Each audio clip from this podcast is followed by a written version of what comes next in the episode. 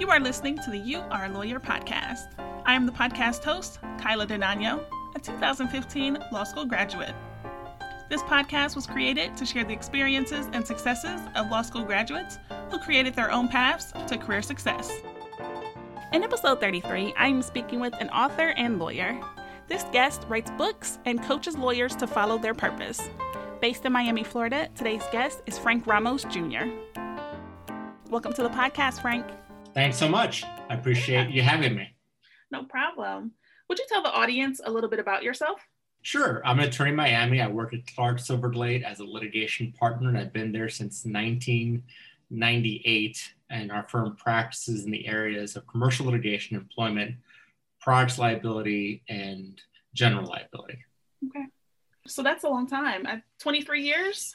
it is. I graduated in 97. I've been there since 98. I've been at the firm, I guess, 23 years and practicing almost 24. Yeah. So why do you think you've been so successful? You know, usually that scares people working in a firm and especially for this long. You know, I think I got lucky. The firm I've been at for a number of years now has been very supportive and very focused on mentoring and developing our lawyers. This is a small firm, about 10 of us. And over the years, some attorneys have come and gone, but I've been there most of my career. And the entire time I've been there, the firm has always been supportive and has assisted me in developing my skill set and helping me reach beyond the firm and getting involved in things outside of the firm. So I've been mm-hmm. very blessed and fortunate in that regard. Okay. You mentioned being in Miami. You're licensed in Florida? I am. I am licensed in Florida. Okay and originally from there as well, or? No, actually, I'm originally from Chicago. I was born and raised oh. in Chicago. Born there in '71, and our family got here in the mid '80s when I was starting on high school. So grew up in Cook County for the first part of my life, and then had a big culture shock and mm-hmm. weather shock. but I've been here ever since. I went to uh, undergrad and law school down here. Okay, yeah, that is a big change. I'm up here in Ohio, in Cincinnati, so. Oh, okay. So I saw online that you have a number of resources that actually are available for free. Yes. Why was it important for you to just let these resources be out there for you to just contribute in this way? You know, I feel that each of us, once we get to a certain point in our career, and it's not just lawyers, but really any profession, we have some obligation to reach backward and help people to the position where we find ourselves in these days. Mm-hmm. And uh, I've been writing for Young Lord for a while and I want to say in the last few years, I've started doing it a lot more and, and more consciously. And last year, I want to say around mid last year, uh, with the help of my older son David, I put together a website at MiamiMentor.com. Mm-hmm. And there's it's sort of like a, a warehouse for my books and some training videos and forms and so forth. And I think all my books except one is free and, and the videos are free and sort of the forums. And it's just, it's a place where young lawyers or even young professionals, but mostly young lawyers can go and, and hopefully find answers to some of their questions and mm-hmm. address everything from leadership to finding a job to trial skills and pre-trial skills to public speaking and, you know, everything in between. Yeah. You have a course about how to get published, um, litigation, and then law firm evaluation. What's that all about?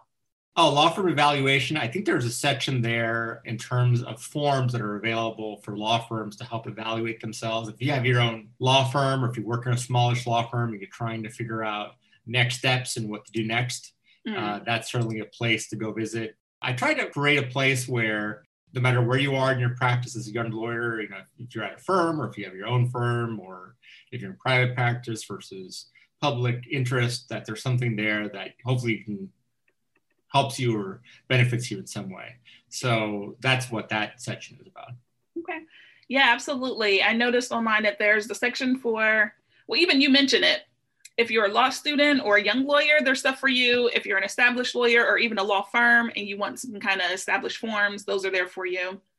Why are you so passionate about helping all lawyers, whether they're young and just starting, or a law student or an established firm? You know, so much of what we do as lawyers know, we didn't learn law school, and I don't know if there's really classes per se on teaching the business side of what we do, or just sort of the pragmatic side or the soft skills side. Mm-hmm. And after you're doing this for a number of years, you realize, wow, I really had to learn a lot of stuff on the fly and try to figure things out on my own. And it's very anxiety ridden when you're going through it. Like yeah. after you've done it and you kind of look back on it, you think to yourself, oh, it wasn't so bad. But, but when you're in the middle of the storm, it feels pretty bad. Um, and so to the extent I can help other people not have that anxiety and fear that I went through and that most lawyers go through when they're Mhm. sort of that period of time, then I feel like I'm doing my part. Yeah. I'm at a mid-sized firm and we have a managing partner and then just regular equity partners. And I'm like, what does the managing partner do? Um, is that part of those soft skills that you're talking about? Yeah, I think you know for uh, if you're going to manage a firm, you're not only leading the firm, but you're also addressing a lot of the HR issues. You're dealing with a lot of the Mm. administrative issues. Dealing with sometimes different personalities. You're dealing with uh, training. You're trying to help with law firm marketing. So you're wearing a lot of hats. And you're trying to direct the firm in a certain way to comply with its vision and its mission. So you know you have to be very uh, thoughtful about that. I think you know most firms benefit from having somebody take that lead. Yeah. So one of your books is called The Associate Handbook, and you have one called The Associate Whisperer. You also did a podcast where you talked about being the associate whisperer.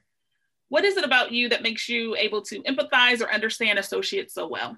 You know, I, I think pipes, I went through the process myself. And then as Mhm. I talked to more and more of them, I realized that there's a lot of common ground with all of us. And I can kind of answer the same questions over and over again because Yeah. So many of them have the same issues. We all kind of have the same issues now. Yeah, even even like a new associate now, you think the issues will be similar to when you started? Yeah, I think the same. Uh, you know, I think uh, technology has changed and maybe Mhm. firm structure has changed, but you know, the same anxieties and self doubts and obnoxious opposing counsel and difficult cases are all the same. So on the website, miamimentor.com, you also describe yourself as a purpose coach. Would you give a little more detail about that? Yeah, I think most of us uh, at some point in our lives kind of question what our purpose is. And even if we decided we're going to be a lawyer, that doesn't necessarily mean we've tried to figure out what we're supposed to be as a lawyer. And I have this viewpoint where if you can define what your talents are, what your dreams are, and what your passions are, and kind of put them up in sort of a Venn diagram and see where those three areas intersect, that's kind of where you find your purpose, your, you know, your mission, your what you're supposed to be doing with life, your your destiny, if you want to use that term. And so I think so often young lawyers, even more seasoned lawyers, kind of get a little frustrated with themselves and with the practice because they lose focus of why they wanted to go into law school, why they wanted to be a lawyer, who they wanted to help, what they wanted to do. Um, we get caught up in the individual cases, the individual discovery, the individual discovery fights, and it can get a bit overwhelming and challenging and, and so forth. So I think each of us owes it to ourselves to go back and really think through what our purpose is. And one of the books I give out, which is free, is Go Motivate Yourself. Mhm. Um, and the purpose of that book really is to try to figure out what your purpose is or one's purpose is. And it kind of goes through a series of questions and exercises one can do to help define for oneself where one should be going. You know, we, we spend, you know, 30, 40 years in this practice. It'd be terrible to, at the end of it, realize, wow, we weren't really doing what we should be doing. Yeah. Did you experience a time when you had to reevaluate why am I practicing law? Do I still want to practice? Yeah, I think early on in my career, I went through a period of imposter syndrome. I think there was a later period where I Mm. went through a serious period of, of depression and anxiety that I had to work through. You know, and, and so we all kind of hit these bumps in the road, and some are bigger bumps, and sometimes they're even, you know, full valleys. But it's Yeah. always important when we find ourselves in those situations to moor ourselves, center ourselves, and figure out, you know, what's the point of it all. Okay. And do you offer one on one coaching or just the resources that people can download? Young lawyers can find me on the website. They can send me an invitation through the website, and I generally, you know, talk to them for 15 or 20 minutes for free and Okay. kind of go through their ideas. And it generally doesn't take very long to help focus somebody. I know there's a lot of life coaches out there, career coaches. But I think most of us, especially you know, we lawyers, I mean, we've been through college and law school and studied for the bar. We're pretty smart people, Mm-hmm. and sometimes just a question of having somebody point out the obvious to us Yeah. tell us what we already know and just kind of kick us in the butt to get us going. So that's kind of what I hope to do in these calls. I generally, you know, surprisingly, some of these calls are very short because, you know, I kind of, in a few questions and answers, I can kind of get to the point and they can Mhm. kind of figure out what they need to do in order to, you know, get to the next level. So it's, you know, it's, it's not that complicated. You know, you try to figure out, okay, well, I'm good at this. I enjoy doing that. I would want to do this. Where do I want to be? And Mhm. sometimes it's just a question of, you know, do I have the courage and the strength and the will and the work ethic to get there. Yeah. we have to be honest with ourselves whether or not we have the grit and perseverance to do it or not. And if we don't, then we don't. But I mean, we all have to have to do that self-assessment. And if we want to be somewhere else, we have to make the effort to get there. Yeah. Those calls must be pretty interesting because I'm sure lawyers know how to give the answer you want to hear. And you're probably probing them like, no, you know, like dig deeper. What is it that you really want? So, right. So typically on the podcast, I speak to people who either left practice or had their own funky side hustle, you know, which kind of kept them through practicing. Have you found that having this separate business and your writings, it allowed you to become a stronger lawyer? It did. It helped me figure out what I wanted to do and how I wanted to get there. It helped me focus, you know, what, you know, where I wanted to be. Mm-hmm. So, okay. So, in the questionnaire that I sent out, you mentioned that when you were younger, you wanted to be a writer, a political manager, or a lawyer, and you decided a lawyer would be the best bet. What, why were you interested in those other two options? You know, I like the other ones. They seem kind of fun. And then once I learned more about them, I decided against them. but I mean, you've written 19 books, so right, you right. are a writer. Right. Well, yes, I am. I, I enjoy writing but I've, I've been focusing primarily on the uh, legal writing, not on the other types of writing. Okay. So were you thinking about being like a fiction writer or screenplay writer? Yeah, I've been what? thinking of doing some fiction writing. You know, it's still sort of in the backdrop. Mm-hmm. All right, cool. So for anyone that came to you looking for a mentor, like let's say a law student or a young lawyer, and they were worried and telling you that they don't want to practice anymore, do you think you would talk them out of it or I think you have to you have to decide what you want to do for yourself. Mm-hmm. You know, you have to kind of decide for yourself what you want. I'm not I'm not one to tell people what to do or not to do. Um, yeah. I just help them try to figure out if that's what they really want to do. Mm-hmm. If they mm-hmm. do, that's perfectly fine. Okay. And you just help them figure that out through your series of questions and that conversation. Yeah, I mean, if you look at the uh, books that help you figure out where you want to be, okay, and if you can kind of figure that out, maybe you do determine like, oh yeah, I, I got it right or maybe you don't. Mm-hmm. But that like, but again, it's not for me to uh, to say, hey, you know, you shouldn't do this. Like, you know, like this isn't what you think it is. well, that's good to hear. Sounds like you wouldn't be disappointed, you know, one way or the other. So right. Okay. And then you have a podcast called A Conversation with. What made you want to create that? Uh, you know, I did that for DRI, it's Defense Research Institute, and I kind of really wanted to learn as much as I could about other lawyers and what motivated them and what got them to where they were. Mm-hmm. And so those that podcast, which is sort of in in, um, in abeyance right now, we haven't done one in a while. Okay. Uh, but we did like about hundred interviews with hundred different DRI members, and every person had a very you know important individual and compelling story. And I learned as much about them, the practice, as you know any of our listeners could have. Yeah. What were some of the important stories that you learned? You know, just how they became lawyers and why they became lawyers and what motivates them, what gets them out of bed and so forth. And, uh, you know, it's just, and, and these are lawyers that practice all different types of areas of law. Mm-hmm. And yet they all seem to be very passionate about whatever they're doing.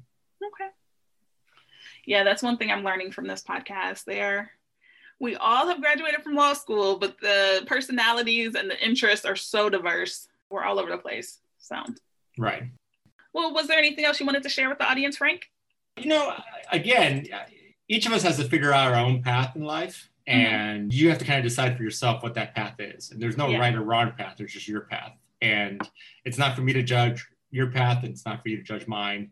But you owe it to yourself to really figure out if that's what you're supposed to be doing with your life and why you're enjoying it.